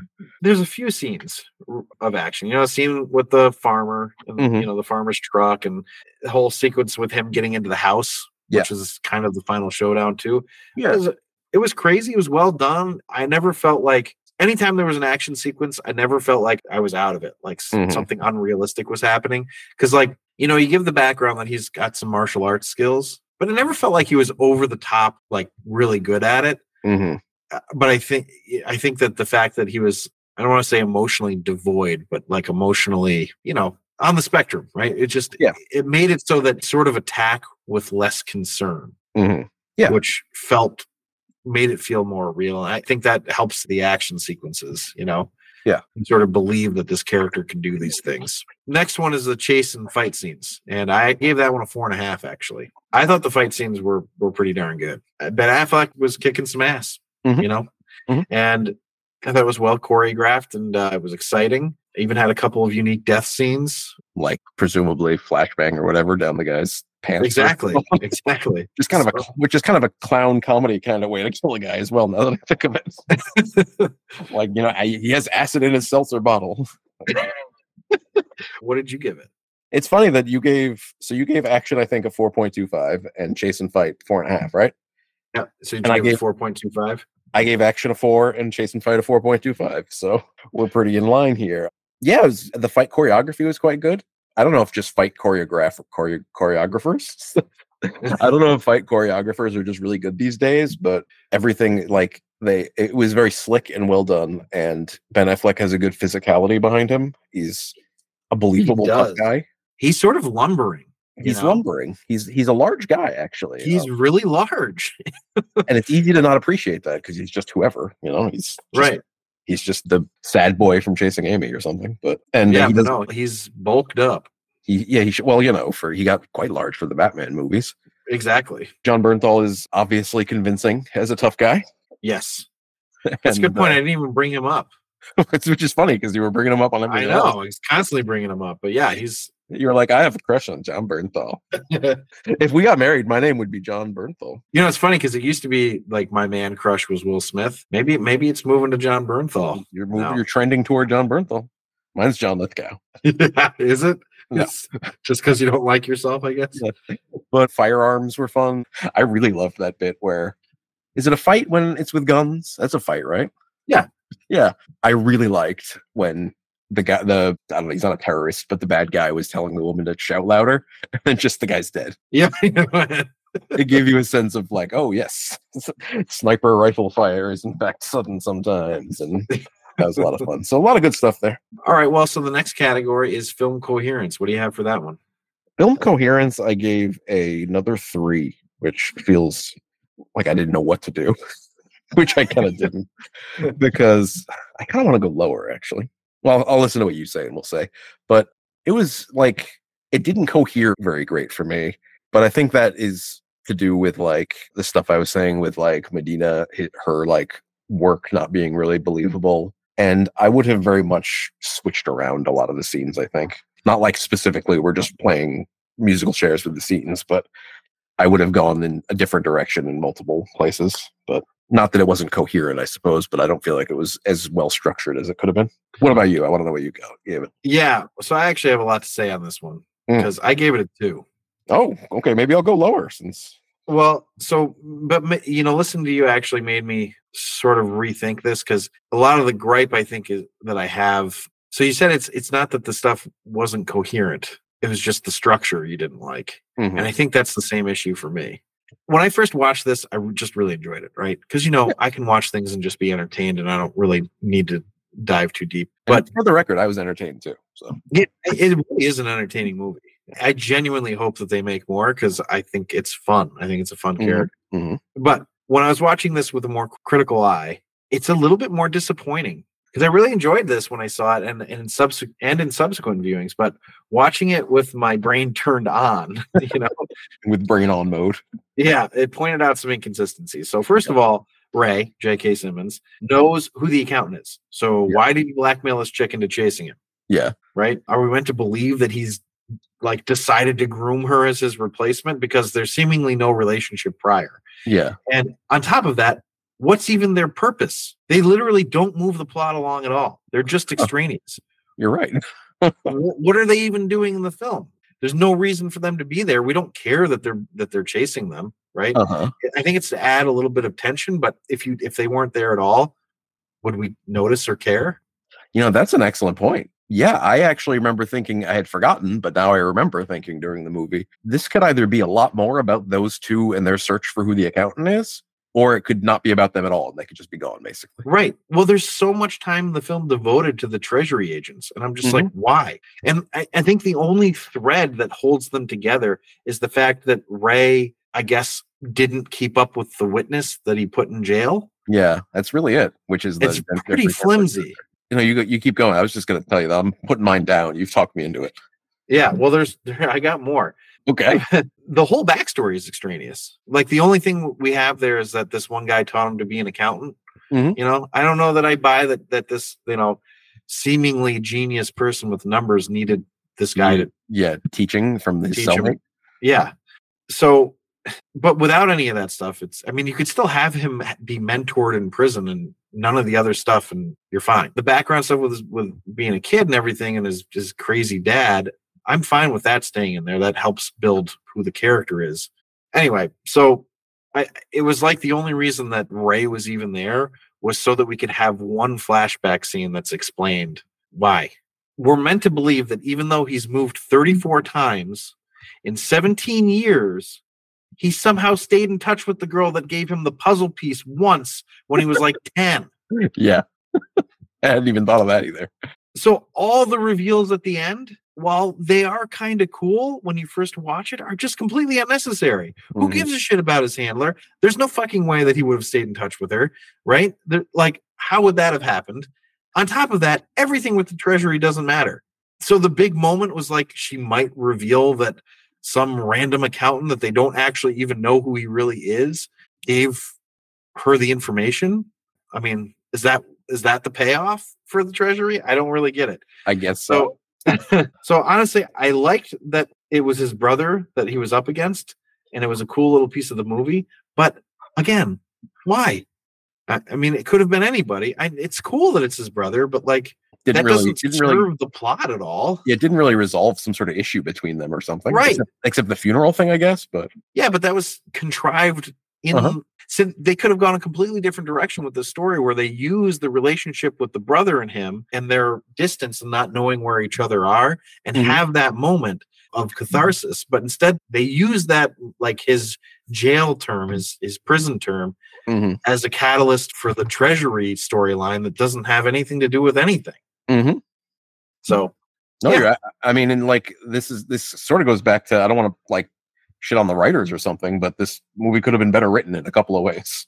Yeah, I mean it's it's a really it's, and I can't remember when we talked about this, but th- we've talked before about having like a really cool premise Mhm. and then having it not live up to like the cool premise. Yeah. And I would say that like I don't know that going into it you think, "Oh, an accountant action movie is a really cool premise." Yeah. But they prime you for this in the movie. Like it's Mhm. is this is kind of a neat unique storyline story that we're giving you. But they kind of shit on it. Yeah, and like the cool premise, if not like the accountant being an action star premise, the premise is like just the treasury agents trying to figure out who this guy is could be a decent movie. Yeah, exactly. Like it's a puzzle that they need to put together, but he's like three steps ahead of them because he's got this genius brain that works with, with number whatever. Or this the idea of him trying to like put back together his past with his brother or the puzzle piece girl or whatever is another cool premise. It's just they they sort of didn't deliver on anything. Well, right. So, so what would needed to have happened if you were going to go the treasury route? This is him not to have killed John Lithgow, Mhm. because then there's a reason, right? They've arrested this guy. Having an explanation of like all these deaths and this is like, no, I don't give a shit. I know that already. Yeah. you know, I already know what happened as an audience member. I don't care what the fake world in your universe here knew about. You Yeah. know, So anyway, I'm putting my score down to a 2.5 because I was leaning toward something like that anyway. So all right. One of the rare occasions where I'm lower than you. yeah, no, and you you were way lower than me, and then you talked me down lower. Your hatred of this movie has convinced me. okay, to be clear, I did not hate this movie, but I You hated it. upon watching it with a with a more critical, eye, yeah. it was really like disappointing to find all this because I really liked it. So like to, I imagine it to be like when you're a critic and you have to think of this stuff, Yeah. and you're like, God damn it, I just want to enjoy it. Can I just watch a movie? But anyway, so the next one is Hero Appeal, Mm. and that's mine. So I gave it a 4.25. I really enjoyed Christian Wolff.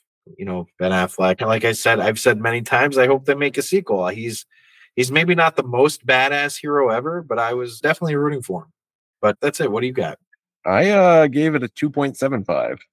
Oh, So interesting. Okay, so we're we're on different ends on this one. Yeah. I thought he was fine, but unmemorable to me. I don't really know what he could have I don't really have notes for him. I don't really know what he could have done to make it more appealing, more charismatic. Because I, I mean, the character obviously isn't charismatic because that's not what they're trying to go for. But I'm not really sure what. It just didn't totally work for me. I felt like there wasn't. I mean, he didn't really have any growth, right?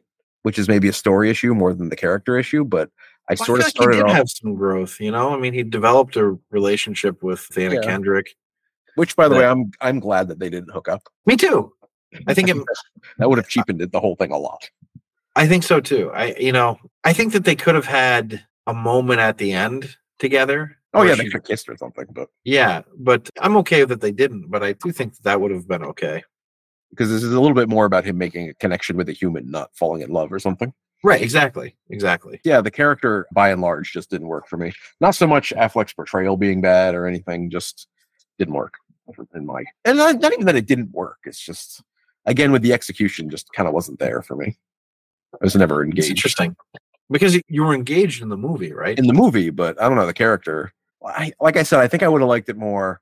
Maybe I got a little too married to this idea that I had that it would have worked better if he had been like devoting himself to being a normal accountant, trying to get away from the life that his father taught him or something. Hmm. Felt like, but maybe I'm being unfair. I don't know. no, I, don't, I was just curious. Villain appeal. So yeah, villain appeal. Yeah. I'm very excited to hear what you got for this one. I gave it a 1.75.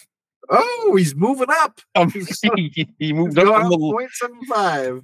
he moved up from the lowest possible grade to a very low grade. And actually, it wasn't even more entirely his fault in this one. It was just not a very compelling villain that they didn't do anything with. Like it started off not compelling, and then they did nothing with him. So Yeah, you know, I gave him a three, okay, and I'm and I am thinking like maybe so because my issue was not Lithgow.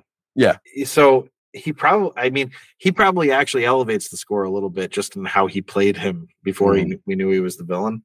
Yeah. Because having him seem so nice, and then in, in reality, he's like a real piece of shit.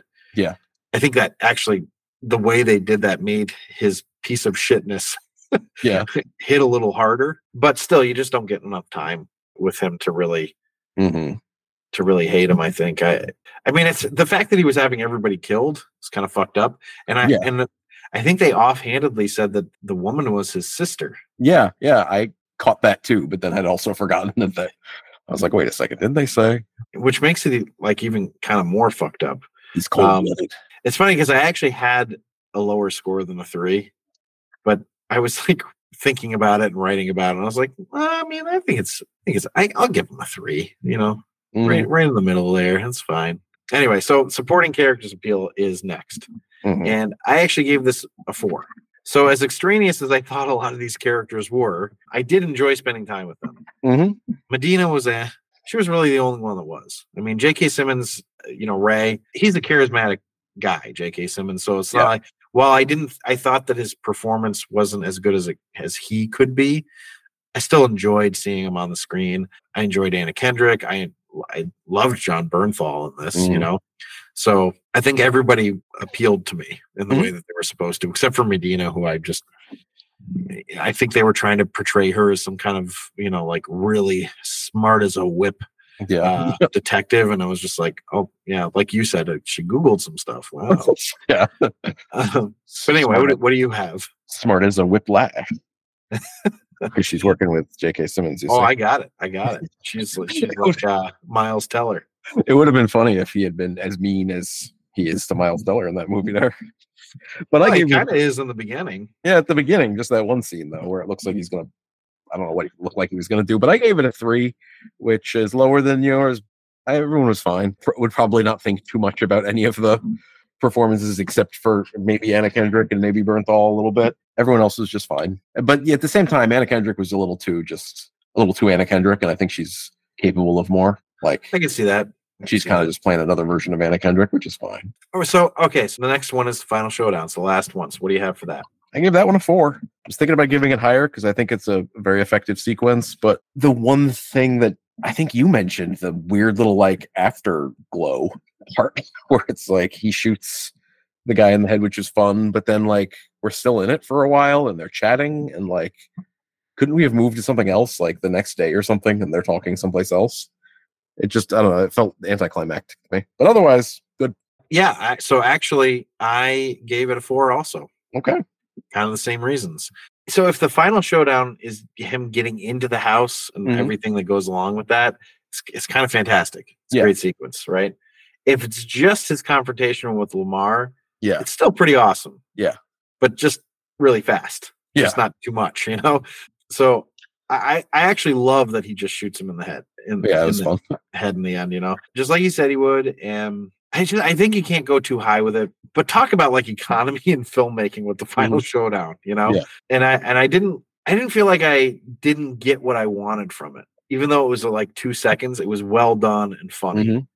Yeah. As fun as some as someone getting shot in the head can be, you know. You know, it actually does remind me a little bit of the ending of the first John Wick. Well, not the very ending of the first John Wick movie, but the part in the first John Wick movie where he kills the guy he set out to kill initially, which is the Theo Theon Greyjoy character, who's I can't remember the actor's name, but the one who actually did the killing of the dog and everything else. Right, right. He finally catches up with him, and that character shouts, "It was just a fucking dog!" But before he can get dog out, he's dead because he shot him in the head. Yeah.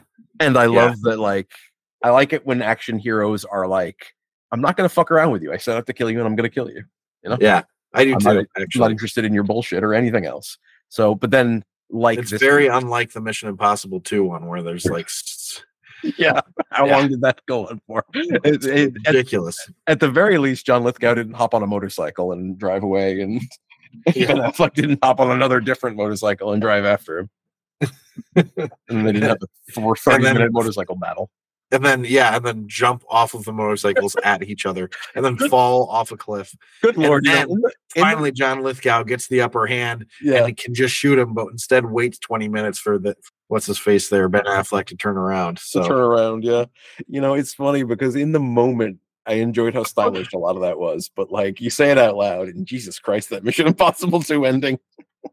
oh man it was funny because i was like i was seeing the the marks that we gave mission impossible 2 Yeah, and i was like oh my god is this this better be better than that one because if if it's not then yeah. we've done something wrong here we need to the good- rethink this entire ranking thing. well the good news is it was better Oh, good. it got a it got a 71 even okay. so it is between the mummy Mm-hmm.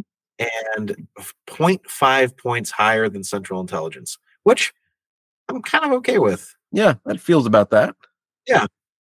I mean, if it tied Central Intelligence, I would kind of be like, yeah, okay, I can see that too. And if if it was just behind Central Intelligence, I could see that also. But I Mhm. think, I think it's, I think it's good. So yeah, a seventy-one. It's okay. yeah, Actually, that's more than okay. That's pretty good. yeah. I mean, you know, the the one that I feel bad about, honestly, at this point, is Cliffhanger because it's below Mission Impossible two, and I, I enjoyed it more than Mission Impossible two. I I feel like I think I said this like last week, maybe mm-hmm. even too. I think if we redid Cliffhanger with all, all the other ones under our belt and like more calibrated on what we think, Yeah, it would. I think it would end up higher. Frankly, better. Yeah, I think so too. But that's okay. Whatever. It wasn't going to ever be the number one. it's hey, says you. Actually, you know what's fun about, or not fun, but what's interesting about this one is it's it's the first one where we've repeated a year. Oh yeah, Yeah, so we've done like what nineteen. What was Bullet? Nineteen sixty eight. Jason the Argonauts. Nineteen sixty three. 1981 for Raiders, 1986 Aliens, 87 is Predator, 88 is Bloodsport. Anyway, so on and so forth. But this one's 2016, and the other movie that we did in 2016, Central Intelligence, mm-hmm. And they are a half point away from each other. so that movie was good for pretty decent enough action movies. We had fun watching. So, yeah, just thought that was kind of funny. So anyway, yeah, that's that's it. That wraps up the accountant, and so that accounts for the accountant. File closed. oh man. Well, thank you for listening. And if you'd like to see an updated list of our rankings, you can see that on our website at the rankwithjohnandzach.com. Check us out next week when we're ranking Teenage Mutant Ninja Turtles. The Is that 19 Is that what we decided on? I didn't know that. yeah, yeah. Fair enough. But yeah, the original 1990 Teenage Mutant Ninja Turtles, you know, where they were and they had guys in turtle suits They were mean. They were green. And they had a, you know, a human Casey Jones and a hockey mask and there was Jose Canseco jokes. I mean, it's a classic. I, I'm looking forward to ranking it. I I anticipate that it may not be uh, the the number one best action movie of all time, but you know, I, I'm curious where where it'll land. Will it, will it land in like the B tier of like 80 to 85, or you know? I think it'll be fun to rank either way. You know. yeah, exactly. So thanks again for listening. Goodbye. and zero one one zero zero one one one zero one one zero one one one one zero one one zero one one one one one zero one one zero zero one zero zero zero one one zero zero zero one zero one uh, zero one one one one zero zero one zero one one zero zero one oh one zero zero zero one one zero one zero zero zero one zero one